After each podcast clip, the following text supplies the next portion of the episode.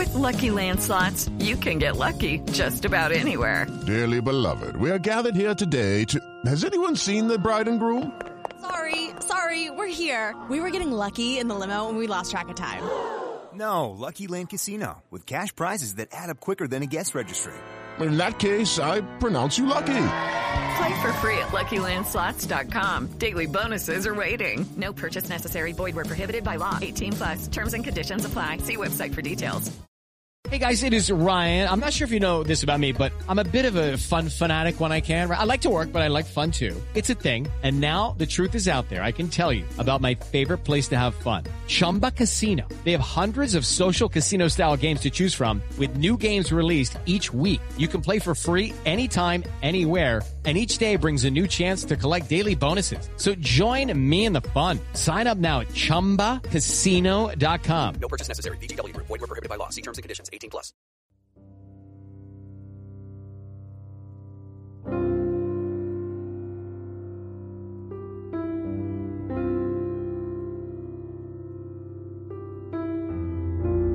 It was just before 7:30 p.m. on February 9th, 2004, when Maura Murray was last seen. Her car was found damaged, locked, and abandoned on Route 112 just outside of the White Mountains of New Hampshire. Her disappearance has haunted and frustrated family, friends, and a community of people searching for the truth.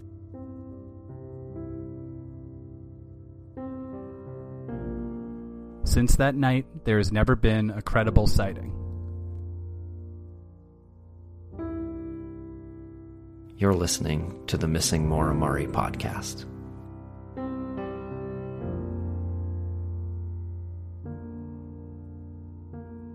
Welcome back to the Missing Maura Murray podcast. How's it going, Lance? It's going pretty good. How are you, Tim? Doing really well. We had uh, quite an amazing night on Tuesday on Spreecast.com, wouldn't you say? Yeah, and that uh that really um it's still with me, you know.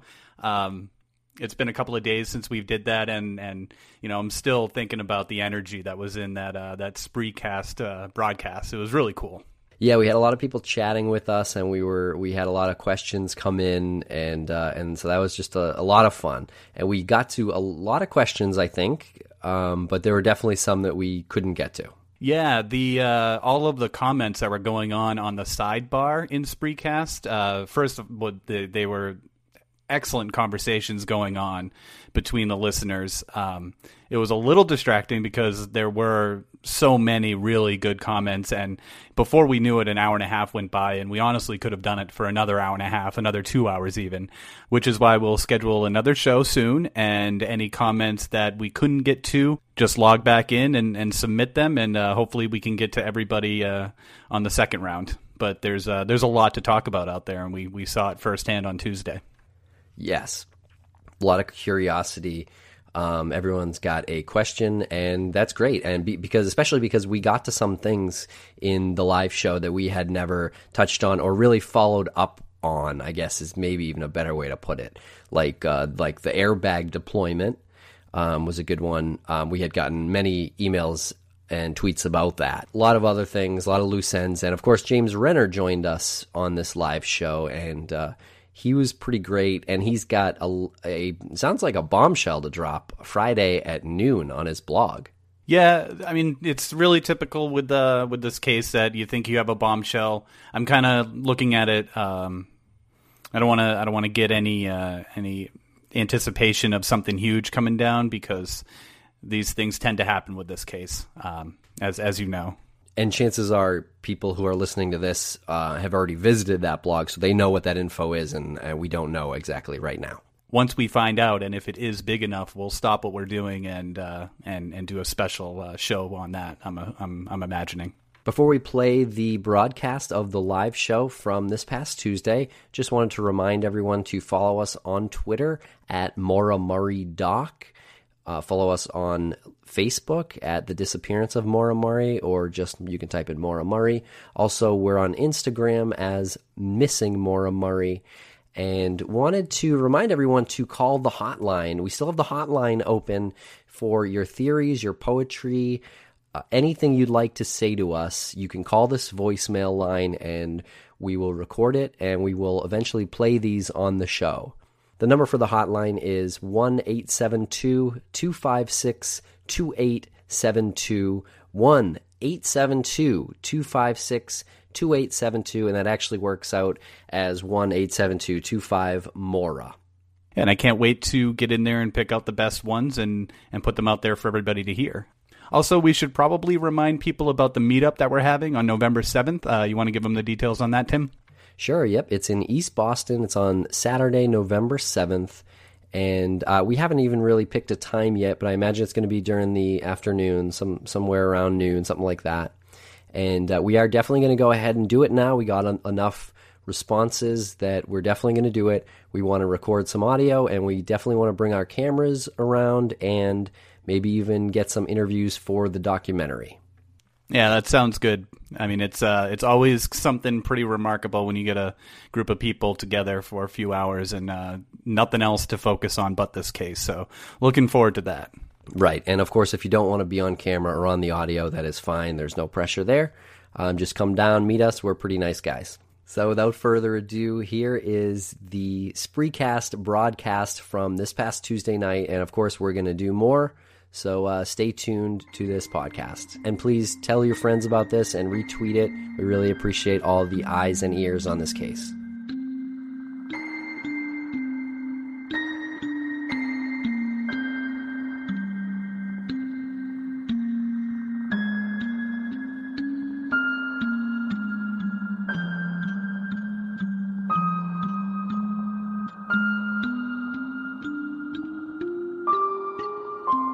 Everybody. Welcome to the Missing Maura Murray live show.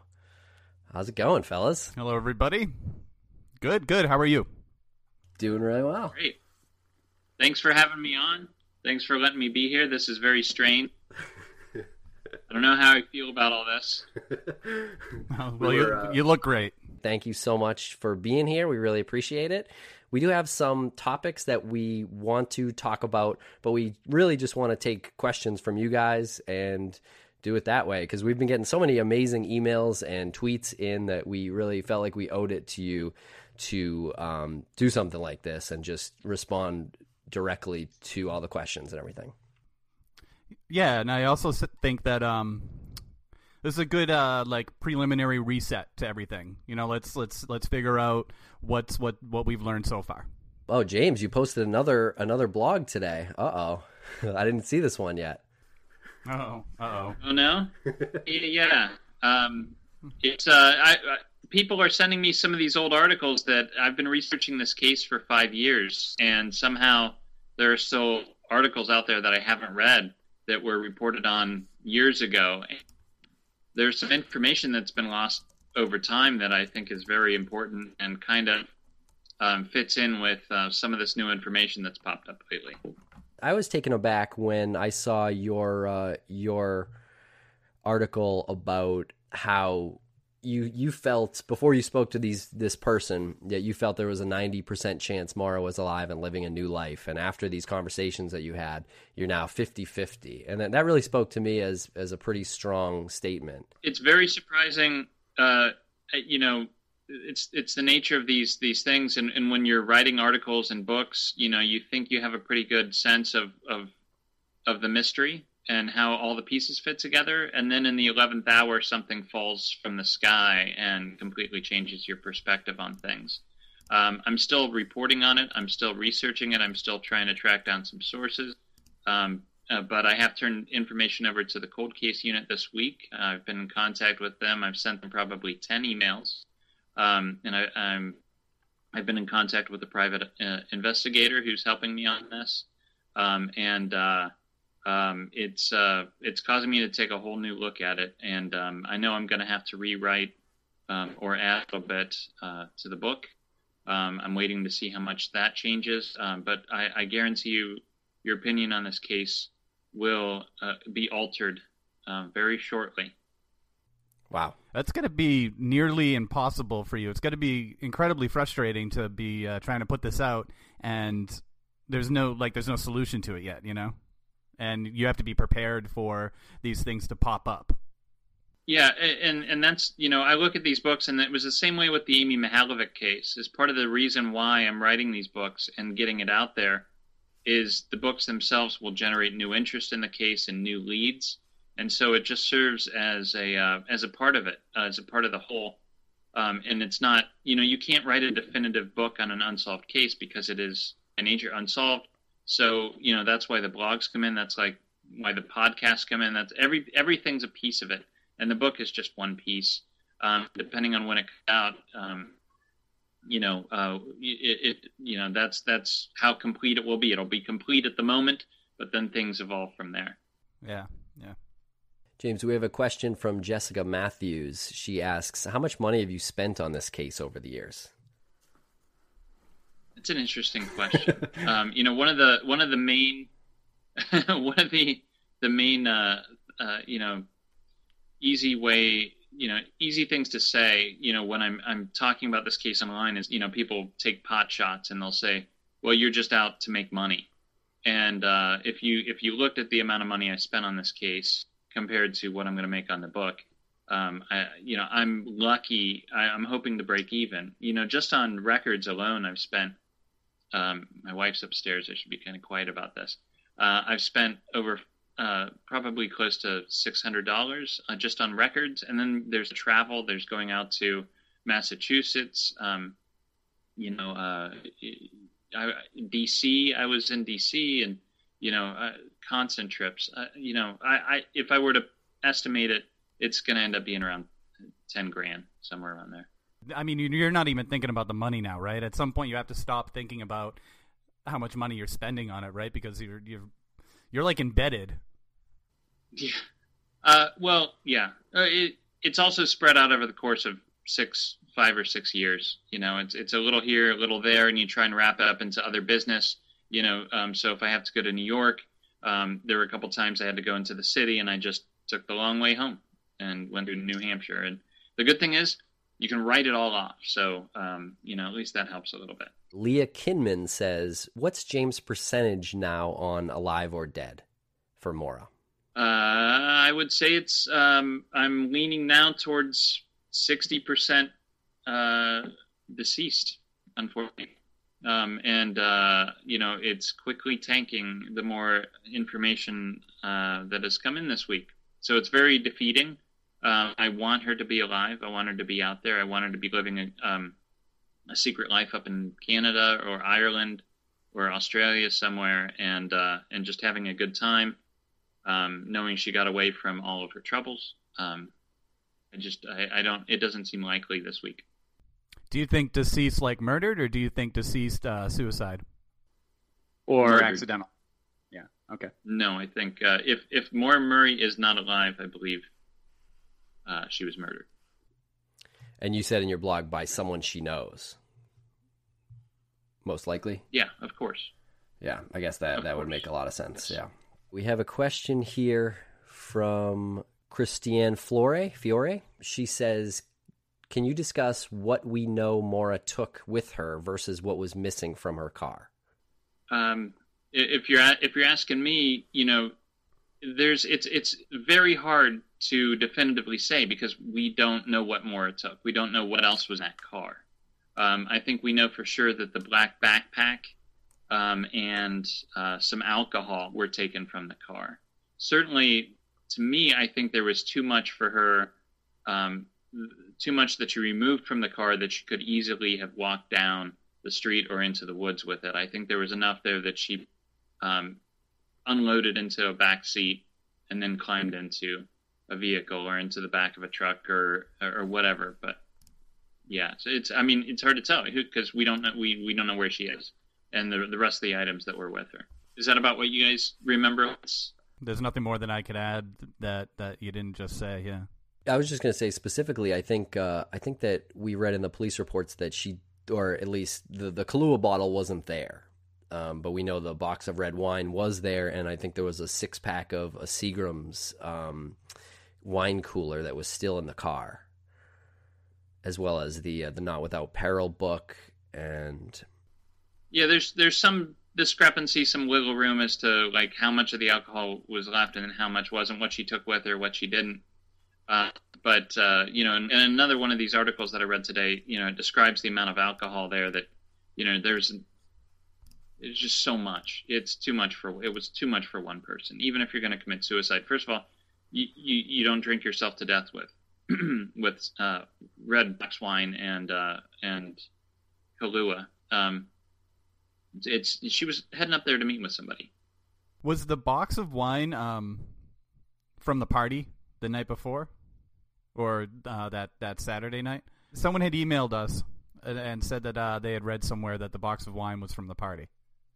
It was well, it was the box of wine that they bought at the store with uh, when they went to the store with uh, Fred before they went out to dinner. I think the, the, the best person to ask that question to is is uh, either Sarah Alfieri or, or Kate Markopoulos. Yeah, I mean they're probably on right now. Let me just scroll through to see. I'm sure they are. we had been getting a lot of emails asking about the airbag deployment in uh, in the car and why the passenger side airbag would have went off if no one was in the passenger seat. And uh, we did a little research on this and actually lance and i recorded a segment that never made the air about this. And we just we didn't think i guess we didn't think uh, we would get that many comments about it but we we really did. So we have to mention it. And i um and i have the article here so i just want to read this briefly and this is from cars.com it says since september 1st 2006 cars and trucks sold in the us have been required to have advanced airbags in the front can be uh, that can be turned off if weight sensors detect the seat is empty or occupied by someone or a thing that is lightweight. And I believe the weight was somewhere between 25 and 40 pounds. Um, so, and we know Maura's car was in 1996. So there was no federal mandate, no regulation suggesting that a Saturn from 1996 would have a sensor on the passenger side airbag. In fact, we're pretty sure there wasn't uh, a sensor. Although I guess we, uh, you know, we don't really know specifically about Saturns, but pretty sure that there wasn't. Wouldn't this be the best case to do an episode of MythBusters for? You could do the rag in the tailpipe. You know, you could do the the, the, the, the turn. You could do the airbags. It would be great to definitively know. That's you know true. how how that car would have reacted to all that. Actually, yeah, that is one of our plans for for an upcoming episode to uh, to test out the rag in the tailpipe and see if a car really can run, and we want to uh, and like how far it can run. Yeah, and hopefully go along in the car with a uh, an actual mechanic. Question here from Brenda Sue: Was there any investigation or any ideas about the Murray family, um, family dynamics, abuse, or anything like that? Uh, that's a that's a dicey one. Um, to, to uh, a hot one Very to touch. yeah. um, you know, we don't want to make accusations here, but uh, as um, the forensic psychology professor Robert Eckstein said that um, abuse or sexual abuse would fit in with Maura's path if she was a hypomanic, which is pretty much what he thought in a hypomanic state. I thought one of the better uh, or one of the blog posts that you had, James, that stood out to me for a long time was your interview with uh, with um, Maura's sister, with Kathleen. It was with Kathleen, right? And she describes how Fred uh, Fred pushed them, and but he was the best father that they could have. That was that was actually Julie. Um, I, I, that was one of my trips to DC. I, um, I, I managed to catch Julie at her apartment, and um, you know, but uh, you know, I think Julie can talk to that, and I think um, you know another guy guy that you guys might want to have on at some point is Tim Carpenter, who was uh, Kathleen Murray's um, husband for a time. Um, mm-hmm. You know, he had certainly had some interesting things to say uh, along that along that topic. Um, certain, there's no doubt that Fred was um, uh, a big part of the girls' lives. And uh, when I went to Hanson and talked to the former coaches that taught Julie and Maura uh, for track, um, you know, they, you know, they're like, you know, Fred's, uh, you know, they didn't have much bad to say about him, but you know, they described Fred as the type of guy that is always in their shadow, always pushing them. And Julie confirmed this too. And you know, the type of guy that have has his daughters run drills on Christmas morning. Um, you know, because you have to have that conditioning every day. He's driving them. He drove them to West Point. He drove them to succeed. So, um, you know, he's he's controlling. He's uh, uh, a little more, um, you know, involved in his daughter's lives than uh, the typical parent. Um, we have a question here from Chloe Cantor. Is there confirmation about which side of Maura's windshield was cracked? When I cracked when I saw the car this summer, it appeared to me it was from the outside, not the inside.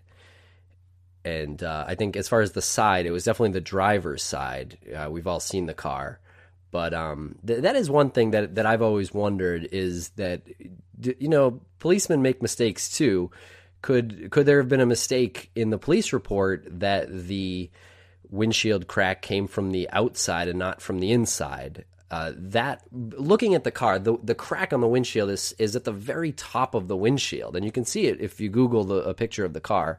And it always struck me as odd. It always struck me as Maura wasn't tall enough to have caused that crack with her head. And furthermore, wouldn't Butch Atwood have said, "Oh, she was bleeding from her head"? The uh, the crack on the windshield always gets kind of misconstrued into um, she hit her head on the windshield. I think Fred actually said at one point, or in the letters that Fred had, he said possibly with a head injury, she's wandering around in the frigid cold.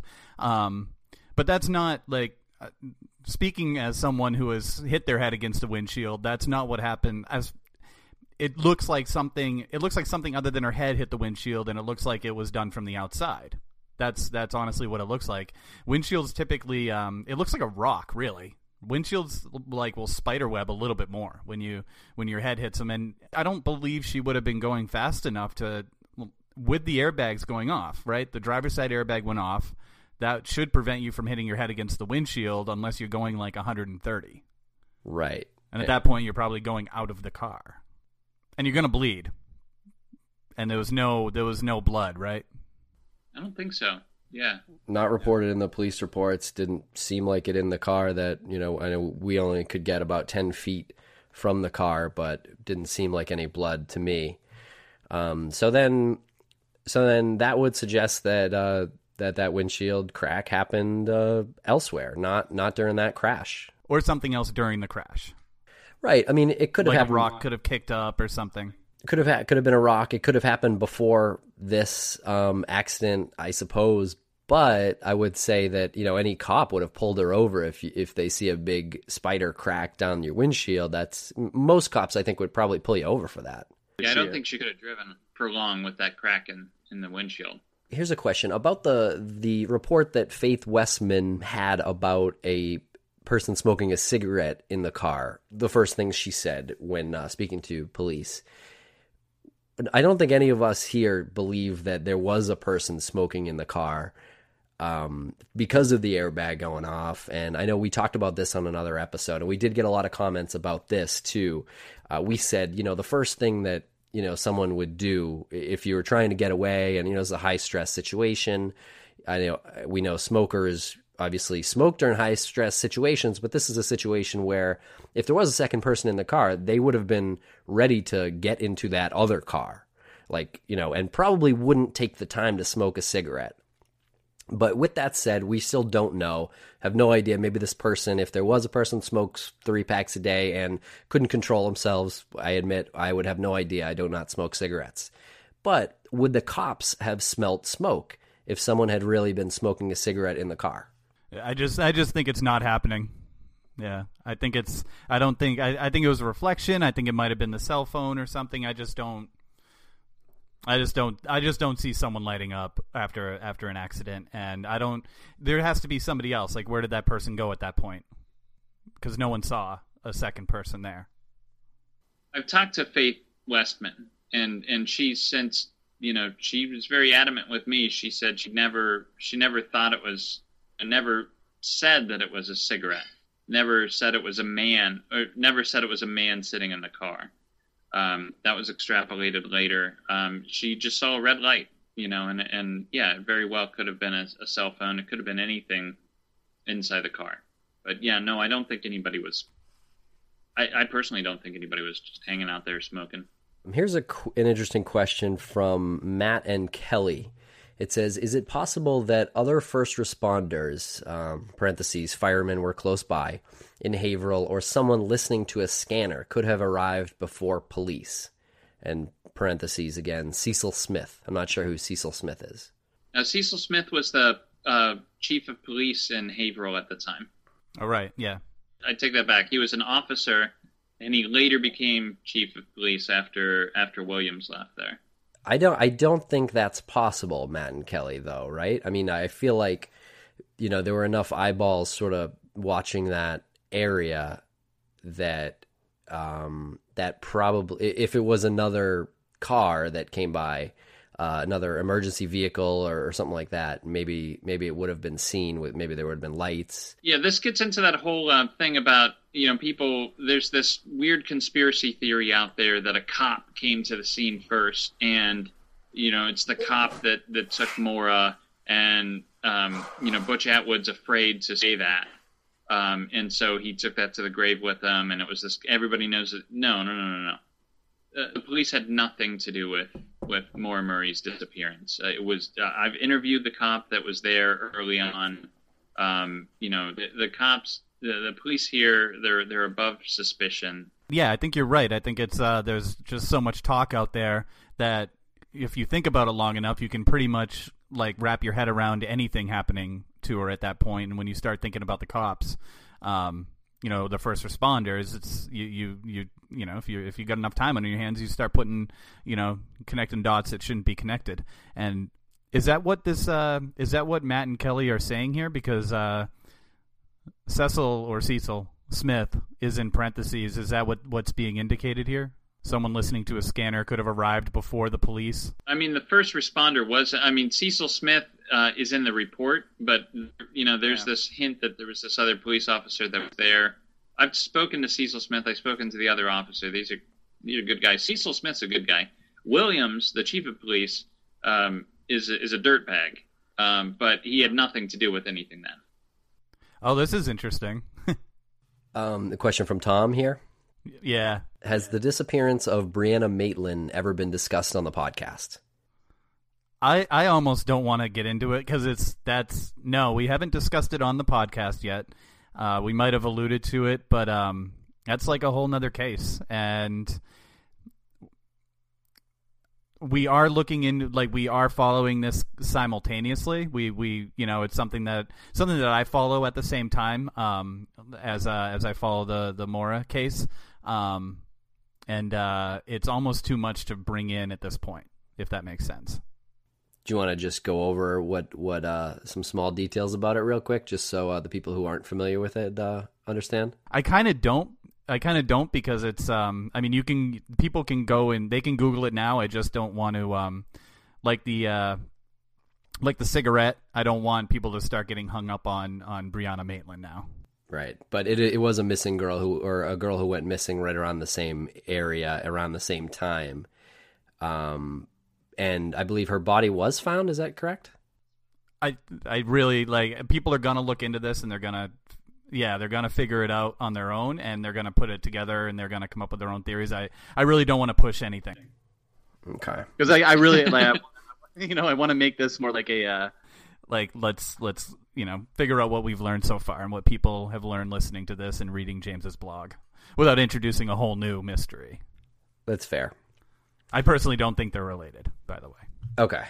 Okay, here's one. I, I, know we've covered James Conrad on the show before, but it's a question from Chloe. Does anyone uh, actually think that James A. Conrad has credibility in his Facebook comments?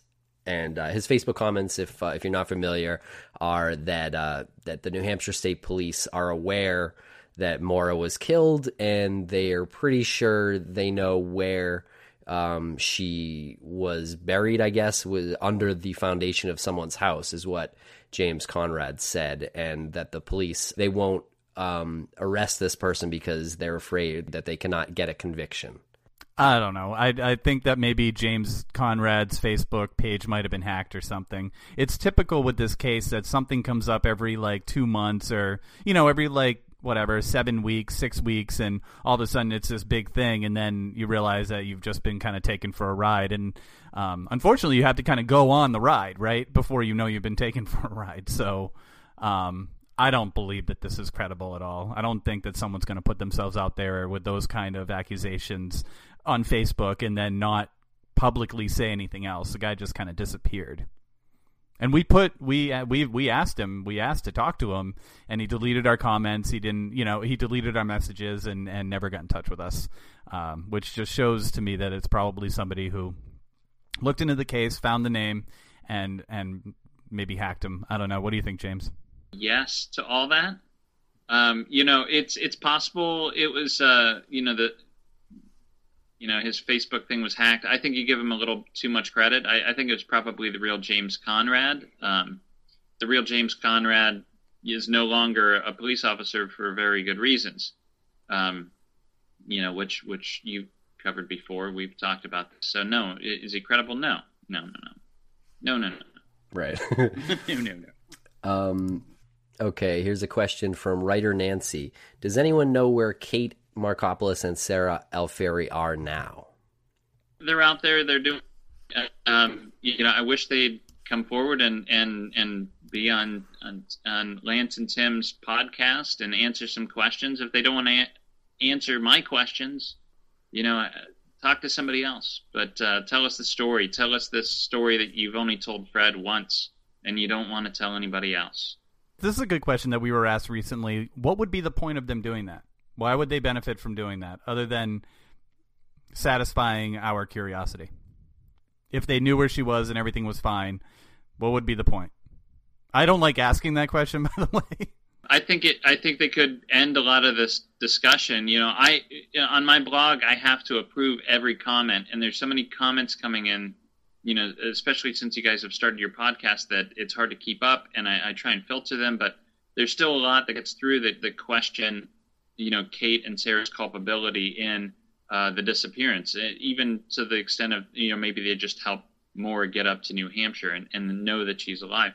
Um, you know, it could clear up a lot of that suspicion. Um, I don't understand why Sarah um, reacted so strangely when I showed up to ask her some questions, and um, you know, I, I, don't understand Kate's um, inability to remember anybody else at the party um, you know, and she says it's because you know I didn't talk to her until ten years after the event, but I've talked to the police who who questioned her the week that Maura was missing, and she couldn't remember for them either. So you know, why the deception? You know, just clear all that up. Uh, here's a question from Olivia McKenzie. Can you do another show with a different psychic and not feed him or her as much information? Would love to see what someone with no info at all says about the case. Lance, you want to take this one? no, I mean you can you can take it. I, I, all I know is I was there the night that um, we called or you called um, Lori Bruno. Um, it was before the podcast. It was before a website. We had just gotten back to um, Massachusetts from Canada, and we didn't tell her anything other than you told her your name, Tim, and so I, I don't I don't think that uh, beforehand I don't think that we were feeding her anything.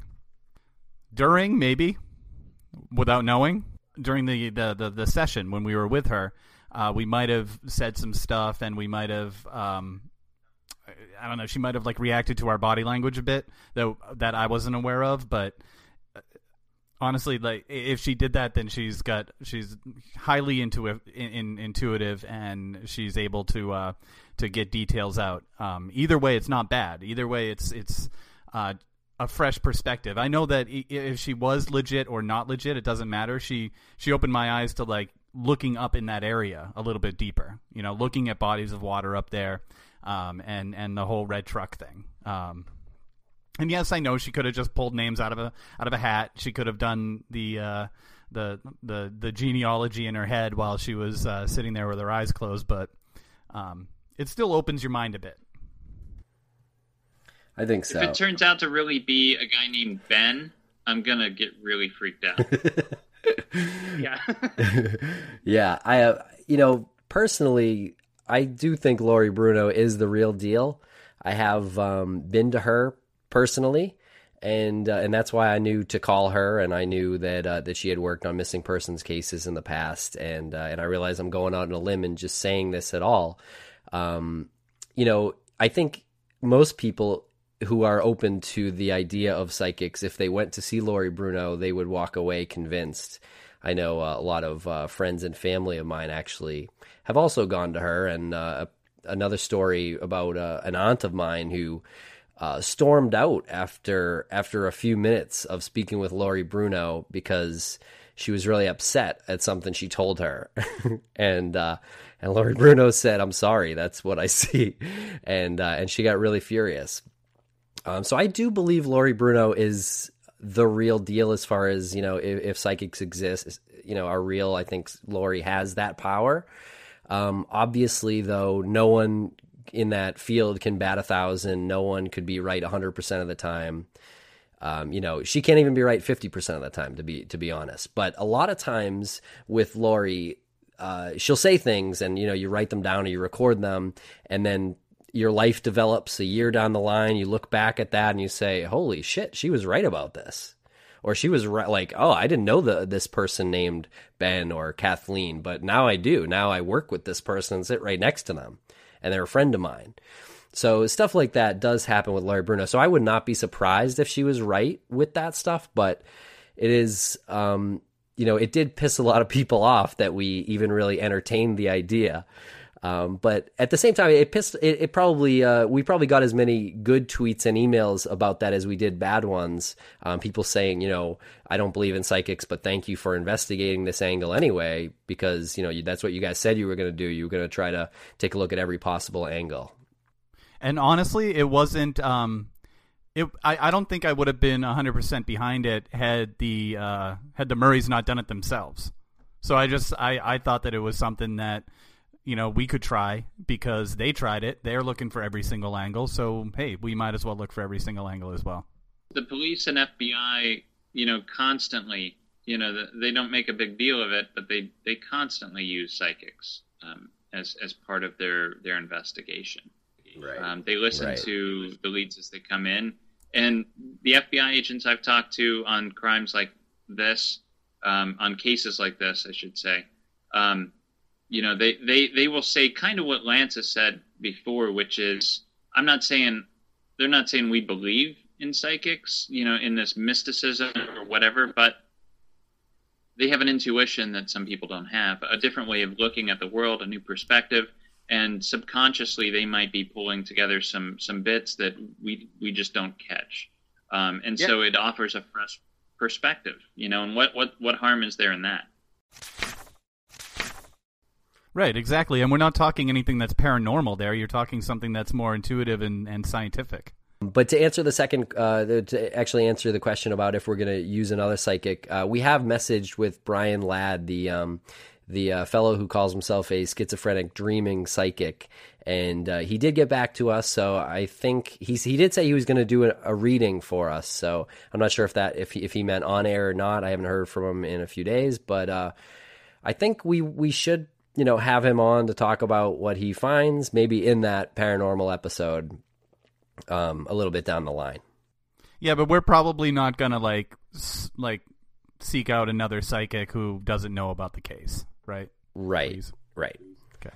But I do think it's worth it to follow um, the leads, and uh, and you know, we had enough people curious about the Ben comments and everything that I think we owe it to people to um, interview Brian Ladd. Yep. Yep. Agreed. Here's a good one from Emily. What are the chances Maura could have been kidnapped and held captive and remains that way, just like Amanda Berry in Ohio and countless others? I did spend uh, two months researching the Amanda Berry and Gina DeJesus cases, um, you know, and uh, obviously now we've seen how that's resolved, and that you know, so things like that do happen. Um, I think uh, again, if Maura didn't leave on her own, I I strongly believe the only other explanation is that she um, she died at the hands of somebody that she knew. Um, it's the only other thing that makes sense. You know, yeah, I, I, I, I will. You know, again, the the tandem driver is is you know that's the theory that I stick by, and it and it still meshes with this new information I have, um, but it takes it in a different way. I'm sorry, Lance. Oh no, I was just agreeing with you. I uh, usually people are murdered by people they know. Yeah, and I don't think somebody she knows would would have been able to hold her captive. You know, I don't. I certainly don't think she's sitting up in a cabin up there. But a lot of people in Ohio probably said the same thing about Amanda Berry. Yeah, yeah. James, am I incorrect when I say that um, that you you wrote a uh, a book about one of the uh, the Cleveland the women who were in the in uh, the Cleveland um... Yeah, I wrote a, an article. It was in a book called The Serial Killer Apprentice. Um, it was a chapter in that book, and, and, and again, it was my research into the case. I spent a couple months on it. I met with uh, the, DeJesus family. I met with the Berry family, um, and the FBI. We all met at the FBI office, and we went over the case. And at the time, we really thought they were they were unconnected. We thought, even though they they were both they both disappeared within a block of each other a year apart. We thought that the cases were unconnected because there was such a good suspect for Amanda Berry. Um, the police pulled over her boyfriend and um, looked in the trunk, and there was like it looked like blood all over the trunk. And they went to get the warrant, and by the time they got back with the warrant, he had cleaned out his trunk. So they're like, "Well, we know who did it. We just don't have enough evidence on him." And then, of course, now we know uh, they were sitting in a house, you know, at Ariel Castro's place. Um, and I'm always going to think about that case, um, you know, and I know anything's possible, but, you know, you still have to look at the probabilities here. Um, yep. And and I really think if you take a hard look at this case and what I've come out on the other side after spending all these years researching it, the most probable explanation is that uh, that there was a tandem vehicle involved um, and um, either you know, and from there, either Maura went on and lived her merry life and had a much better time of it, or she was murdered by that person that was driving the tandem car. Oh, writer Nancy just asked if anyone has read James Renner's fiction, Man from Primrose Lane. Very good. Good. and I can answer that. Yes, I have read it. It's very good. It's about an out of work journalist uh, who is slowly being driven insane by an unsolved uh, cold case. So, write what you know. It's a stretch, huh? Here's a question from the base effect. Maura had her keys. A search with metal detectors should be conducted, right? That's a pretty good, um, pretty good point. Um, because she did have her keys, right? She definitely um, locked the locked the car from the outside and her keys were not found in the car. So yeah, I mean, I suppose if if Maura if Maura's body is out there in the nearby area, there's a chance that uh, a metal detector would pick up her keys. I suppose. It, um, does anyone know if I mean, if they used metal detectors? They must have. They had to have. They had helicopters with like heat detectors, heat sensors. They had to have. You know, I talked to um, uh, Scarinza, who was um, with the state police, um, Troop F, and uh, he he was up in a helicopter on Wednesday afternoon, and just to you know, because it goes back to that, there's still this notion. Everybody comes to it.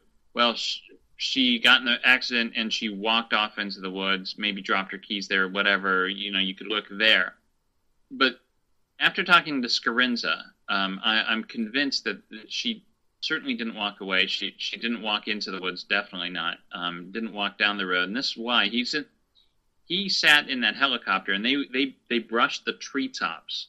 They were very close. He said he could see in such detail that he remembers looking down and seeing this this red fox um, walking walking through the the forest, and he could see the red fox's footprints.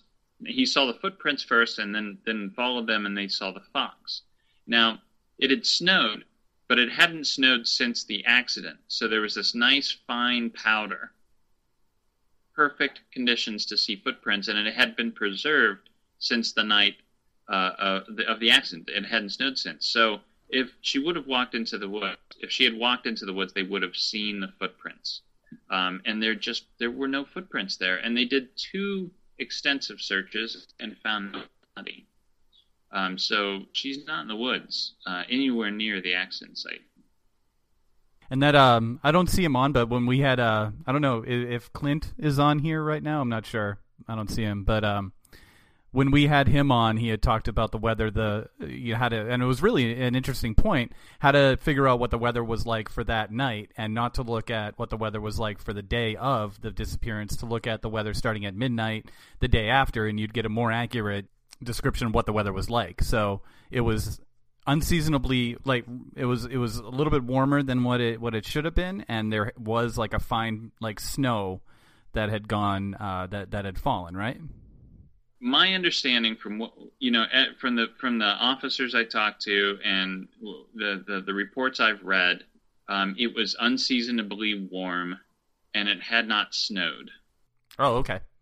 But okay, so when did that fine snow happen that you mentioned? Earlier that day of the disappearance, before the, Okay. before the accident. Yeah. Okay. And it can it can it can there can be a fine snow at like 30 degrees. So it's not like you hear snow and it's got to be You know, negative seven. Right. Yeah. Right. Right. Here's a question from Jay. With recent developments, is the red truck more relevant now than previously? Well, what a I mean, what are the recent developments? I, I think he means James's uh, blog post. We'll just throw James under the bus. So, okay, a couple things. Um, one, uh, the red truck is interesting. There were definitely there was definitely a red truck there. Whether it figures into this, I don't know. In one report, um, the woman that saw it was able to grab a license plate. She has turned over that name. It's a local guy. I've looked into it. I can't find anything in this guy's past. So it's very, very likely the red truck it would just happen to be a red truck that was passing by. Um, that said, maybe it, it could fit in with this new information. Uh, we'll see. Uh, I don't know.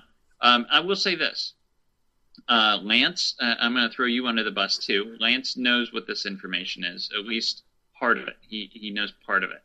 Um, and uh, I, I, the reason I haven't reported on it yet, a couple of reasons. I'm still chasing uh, a few things to, to button up.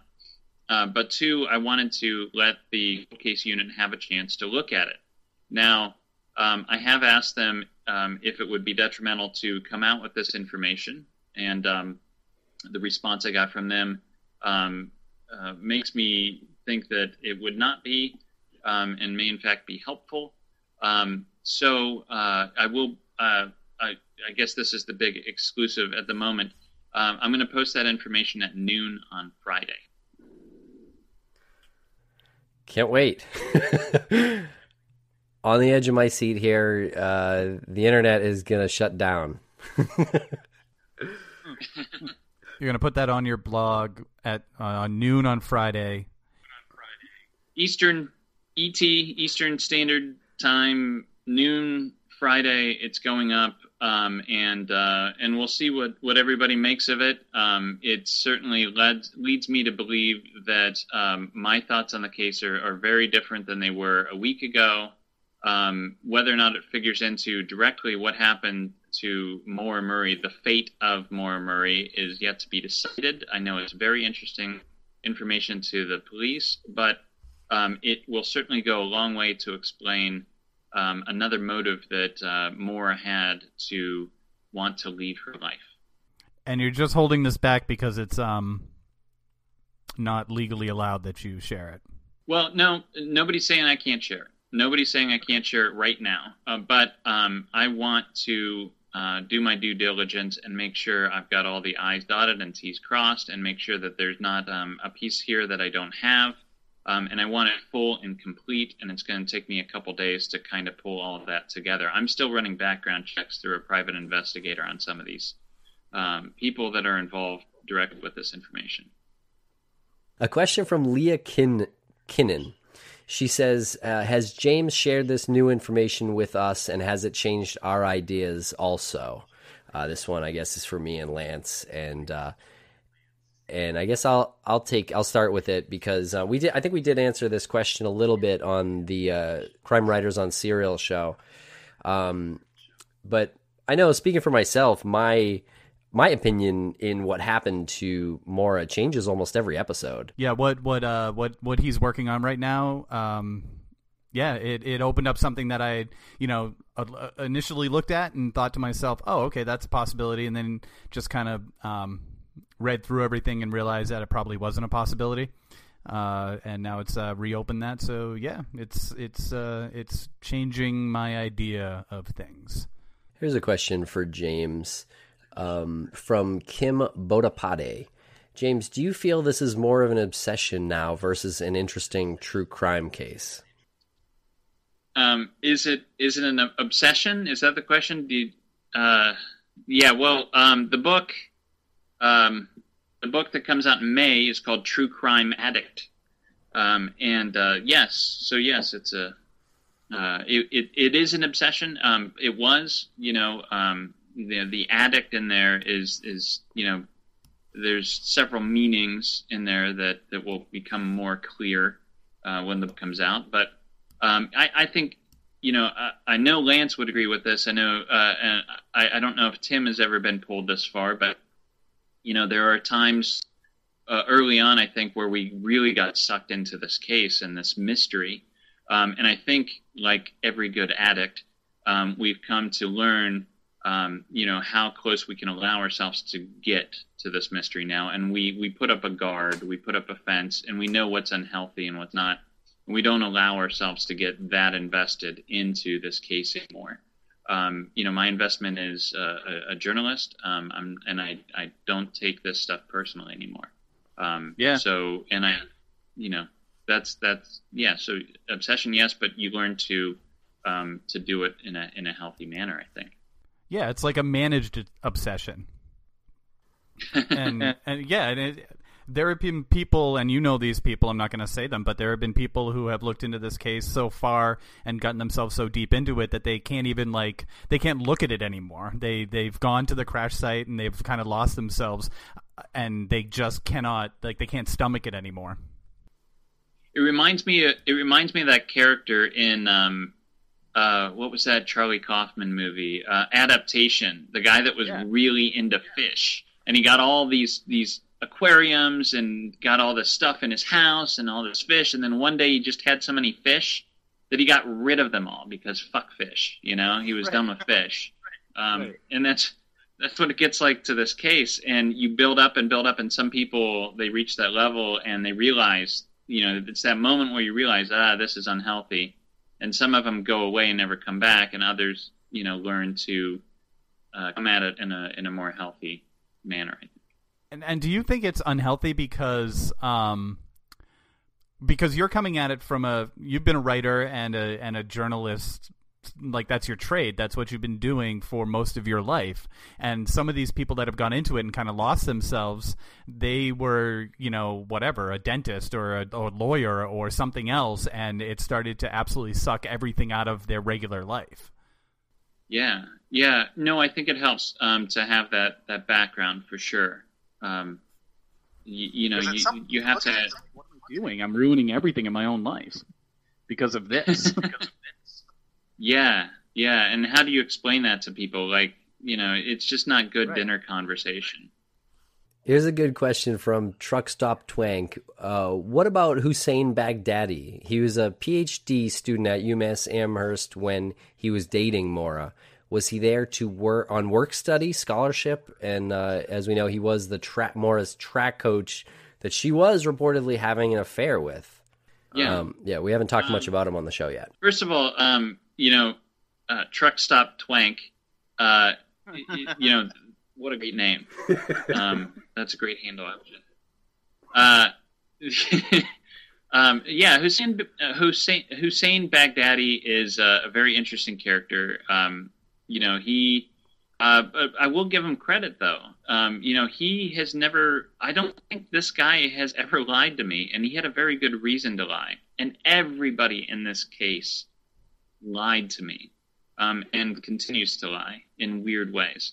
Um, you know, but Hussein Baghdadi, when I called him up, and you know, this is more his former track coach, and I, and I say, you know, hey, I got these people telling me you had an affair with with Maura, and he said, yeah, and uh, and I'm like, well, how much do you want to go into it? And he told me, you know, I mean, he got into detail, they, you know, about being in bed with her, um, and and how she never talked about her father, she never talked about her family, but you know, in bed with her, um, she would talk about how uncomfortable Billy made her and how she was thinking about leaving Billy, um, and she would also talk about running away, like legitimately, like like specifically talk to this guy about running away, and she was talking about maybe Mexico.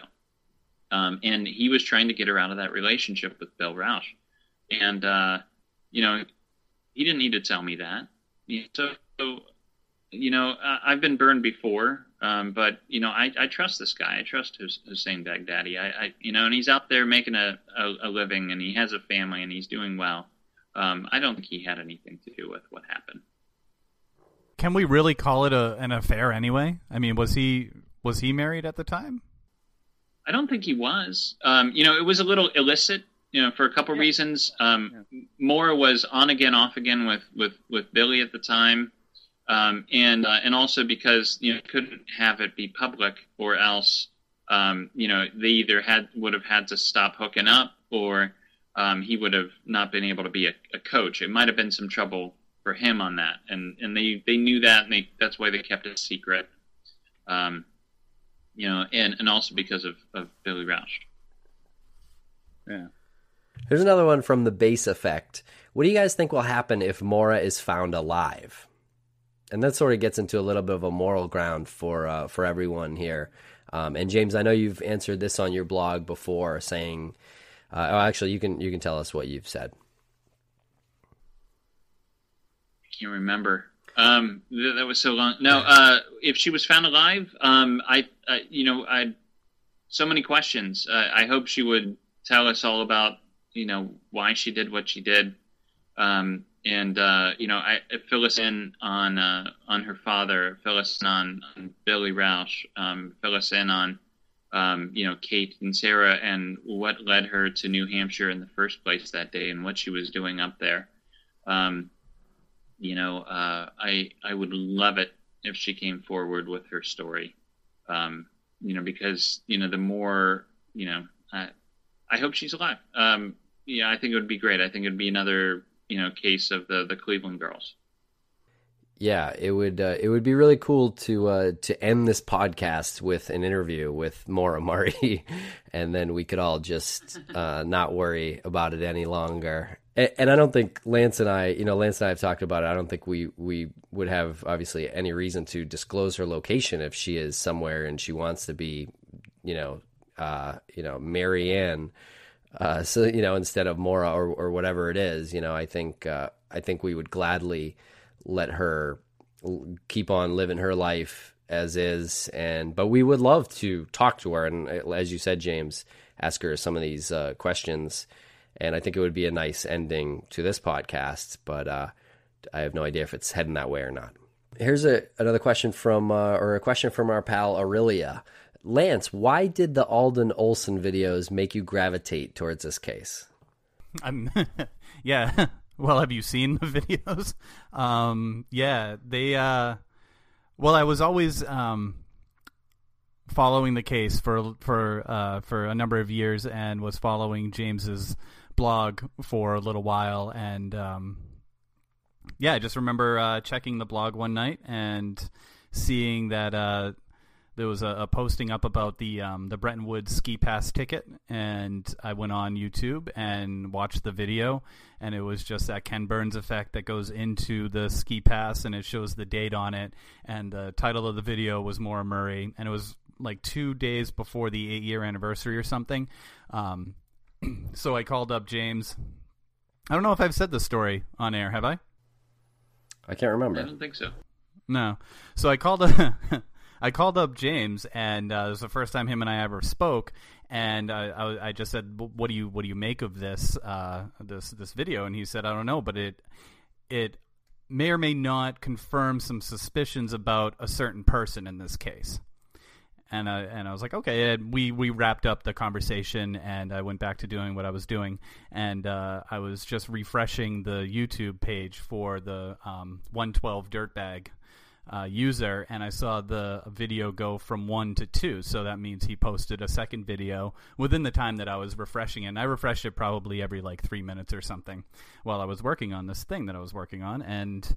Uh, so I look at it and there's no views, so that means I'm the first viewer, and I watch it, and it just it like made my it made my blood go cold. It really it was probably at that time up in in, in my life, it was probably one of the most genuine uh, scares I've ever had in my life uh, to watch that video, and um, And for Yeah. for a, for a while, I was actually thinking, um, like we're watching this guy. This is the guy who did it. Like it was, there was no question in my head when I was watching it that this is the guy who did it, and he's taunting everybody, and he's going to delete this video. So I call up James again, and I said, "Have you seen the other video?" And he said, "What are the other video?" And I listened to him watch the video and I listened to the video uh, over the phone. I could hear the laughter, and I could hear James kind of reacting to it. And um, and I said to him, It's a nice way of saying I screamed like a little girl. um, I said to him, uh, and this is the part of the I, this this answers the question. Um, this this is why uh, um, Alden Olson videos uh, g- gravitated me to the to the case. Uh, I said to James, I asked him, "Is this the person that you were talking about when you said uh, I I may or may not confirm suspicions about a certain person?" And he said, "I have no idea who that person is." And I just went like cold when he said that. Like the hair stood up on the back of my neck, and I to have somebody tell me that who's been so thorough in this investigation and out of the blue somebody comes up with this video that he's never seen before it confirmed everything about Alden Olson to me at that time that this was a guy who murdered her and he was taunting everybody and for the next month of my life I ripped every single video that he put on YouTube. I still have a, a hard drive that has those videos on it, and I was absolutely obsessed with what he was uh, putting out there. And it turns out to be, you know, probably garbage. And I wasted like two months of my life. Um, maybe I didn't waste too much, two two months of my life. It probably wasn't a waste, but um, he's just like throwing like just random stuff in a video and people start following it and they start trying to like connect the dots um, i mean i can't tell you how long i looked at these videos uh, trying to get license plate numbers off of trucks that were driving by in the video where he has the the rain and it's just him and the you know that was and honestly that was like one of the creepiest videos that I saw. The laughing video was really creepy, but the video of the just the camera, I think it was called Bodies of Water. And uh, he's just got the camera out the windshield, and it's raining, and the windshield wipers are going back and forth, and um, cars were coming around under a bridge. I seriously like was looking for where this video was shot, and um, he certainly wanted us to think that that he did it. I mean, there's no other explanation for the way he came out with it and what he did with it. Um, and it's it was totally freaky. And you know, and then to have you know sit down and see that first video is one thing, and and then weeks later to open it up and see that he's got pictures of your five year old son uh, set to creepy music on YouTube. That was a totally other level. I, Yeah, yeah, yeah.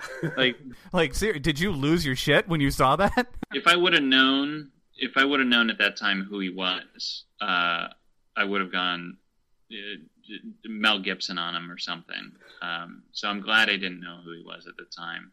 I wish they would have prosecuted him when we found out, but uh, uh, they just wouldn't.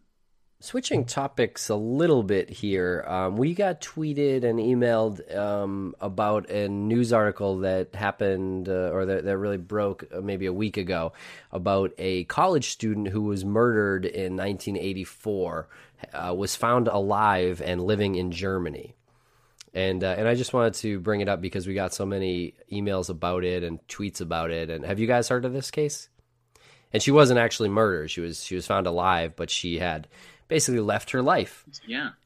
Right. Uh, She'd been declared dead, or she. Yes. No, they had a body, right? Am I? Um, yeah. yeah. let me- they- they- yeah. they- In 1984, Petra, a 24 year old computer science student, failed to show up at her brother's birthday party, setting off massive police search.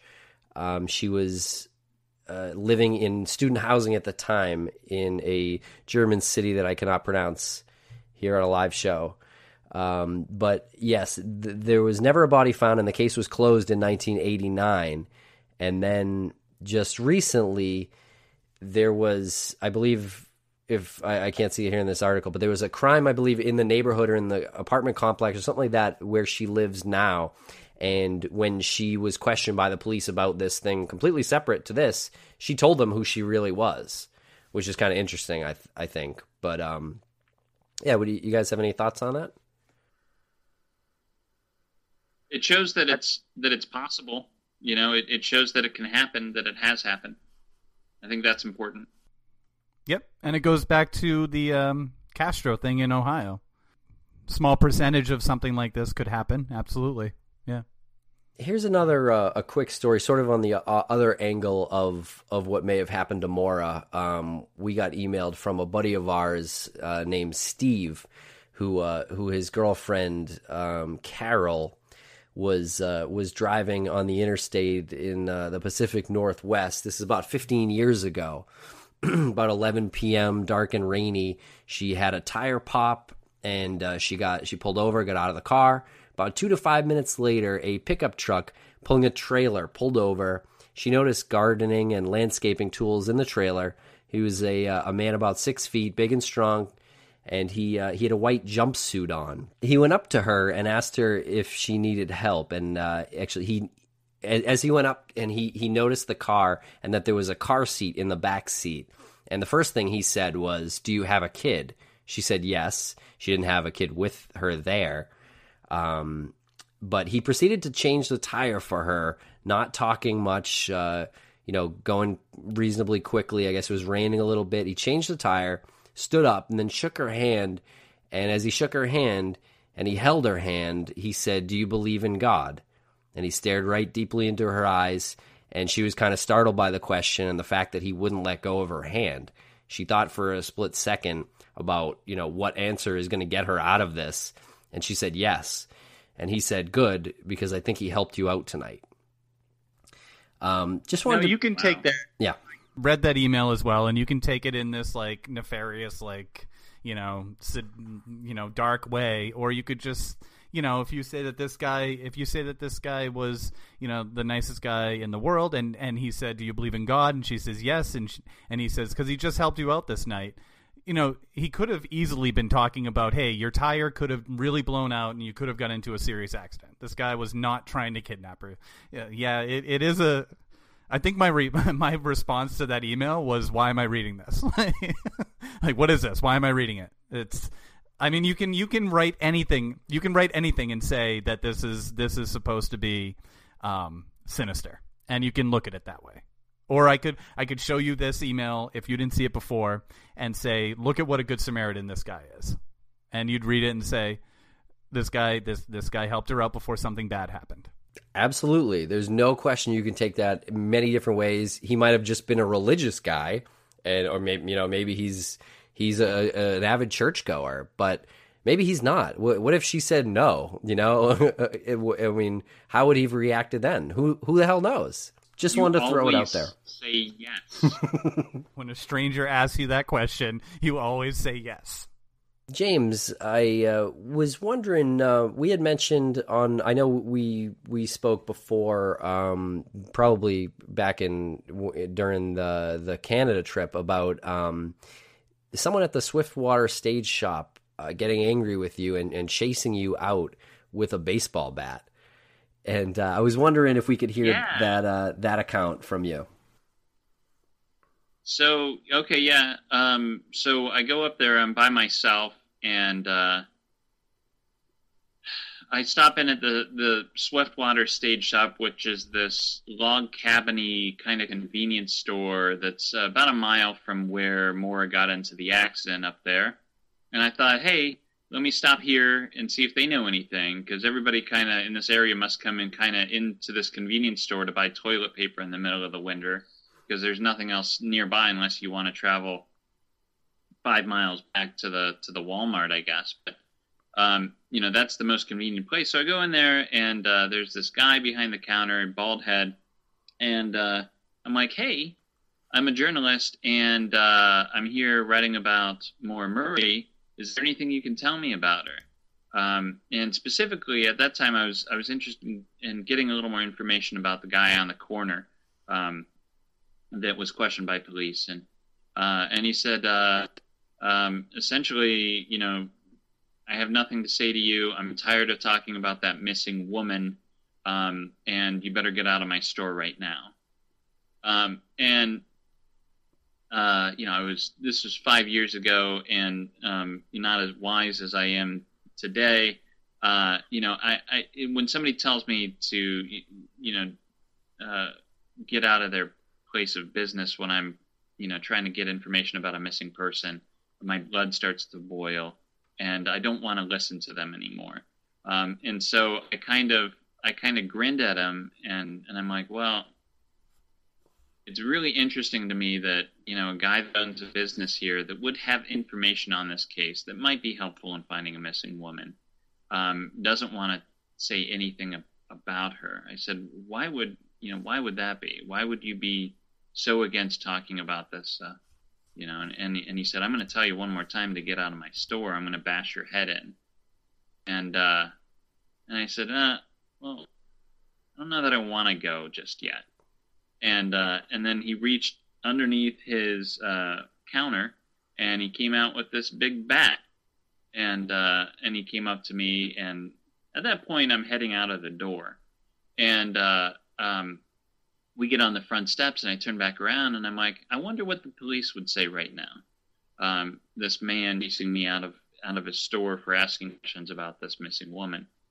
Um, and and so he didn't like that either, and he came at me and uh, and went up to swing, and we both look over and just it's you know perfect scene out of a movie. There are these biker guys hanging out eating sandwiches, and they just kind of look at us and we look at them, and the guy, you know, puts down his bat and walks back in, and I turn around and get my car and leave.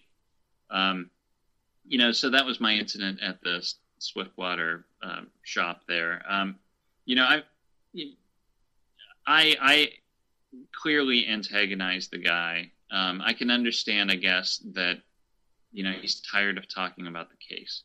Um, I still think when a reporter comes in, you know, help him out a little bit, you know, point him in the right direction, um, and certainly not worth bashing his head in. But um, there were two hotheads dealing with each other, and, and it almost went to blows, as they say.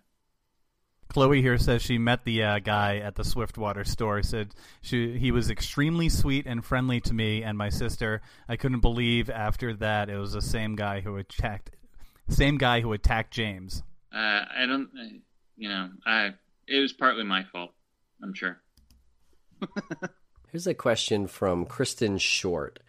She is asking about a sighting of Maura or potentially Maura and uh, some friends at a local party store around where she got into the accident. Um, party store, I assume, being a liquor store. Uh, what do you think the chances are that it was her um, after this new info that you learned? It, if that's if that has anything, um, if that would change your opinion at all on this uh, clue? I don't know how it fits in. Um, uh, I, I really don't know how it fits in. Um, you know, there's, you know, I'm going to put the information out there, uh, you know, mostly because I want to see if it generates any other leads and new information. Um, it's an interesting sighting. Another thing that's interesting to me about this, uh, it, it, was at the Butsons, um, which was a grocery store back then, and um, you know, and you know, there, there's this cashier that sure she saw Maura there with with two other women the day that she went missing.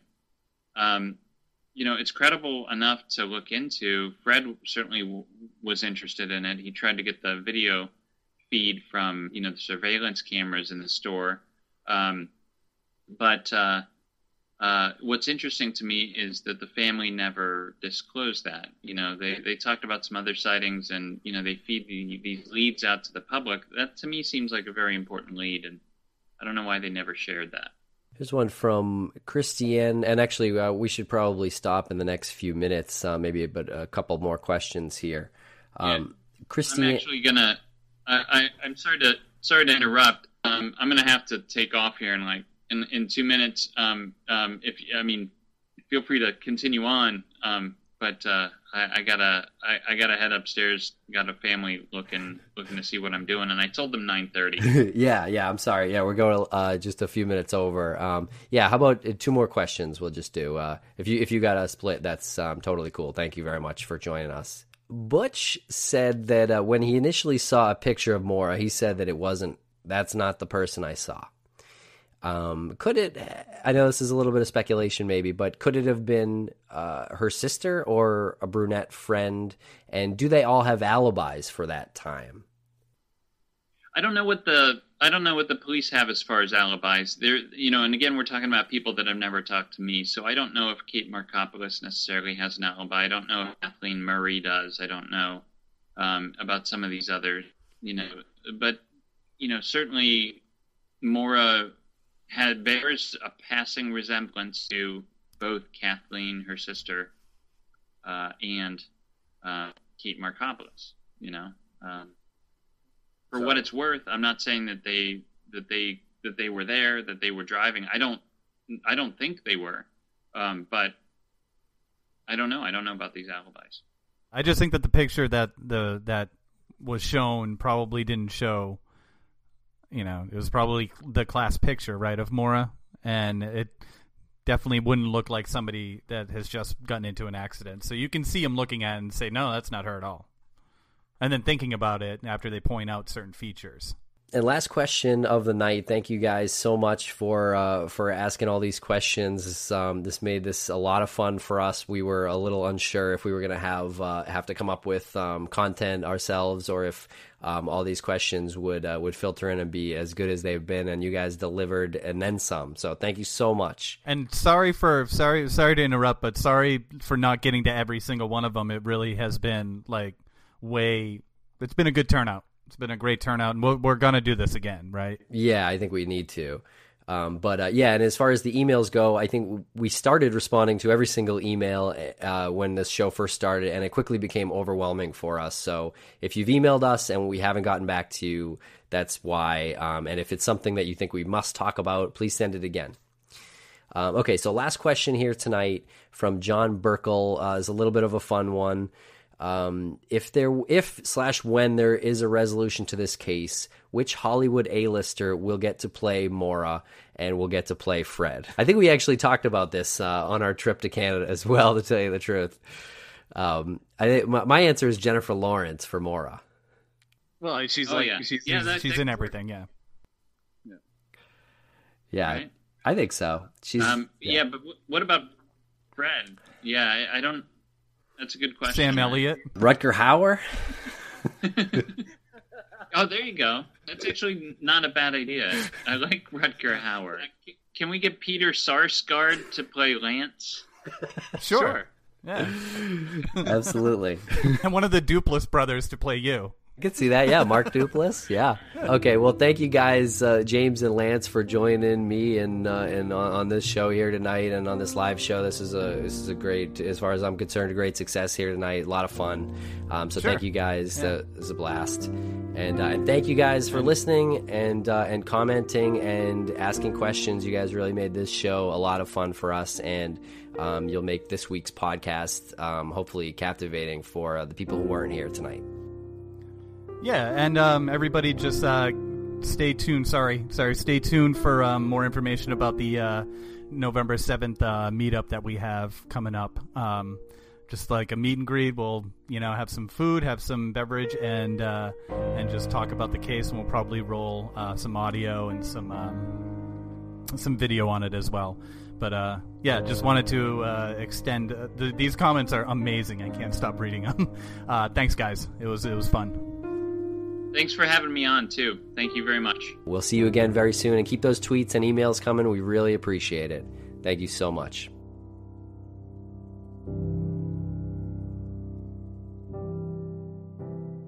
Judy was boring. Hello. Then Judy discovered ChumbaCasino.com. It's my little escape. Now Judy's the life of the party. Oh, baby, Mama's bringing home the bacon. Whoa, take it easy, Judy. The Chumba life is for everybody. So go to ChumbaCasino.com and play over 100 casino-style games. Join today and play for free for your chance to redeem some serious prizes. ChumbaCasino.com. No purchase necessary. Void where prohibited by law. 18 plus terms and conditions apply. See website for details. Grand Canyon University's RN to BSN online degree program makes earning your bachelor's in nursing possible. Balance online coursework with local in-person clinicals to position yourself for potential leadership opportunities in the time you have from wherever you are, leaving room for what matters. Achieve your goals with your personalized plan and team behind you. Find your purpose at Grand Canyon University. Visit gcu.edu.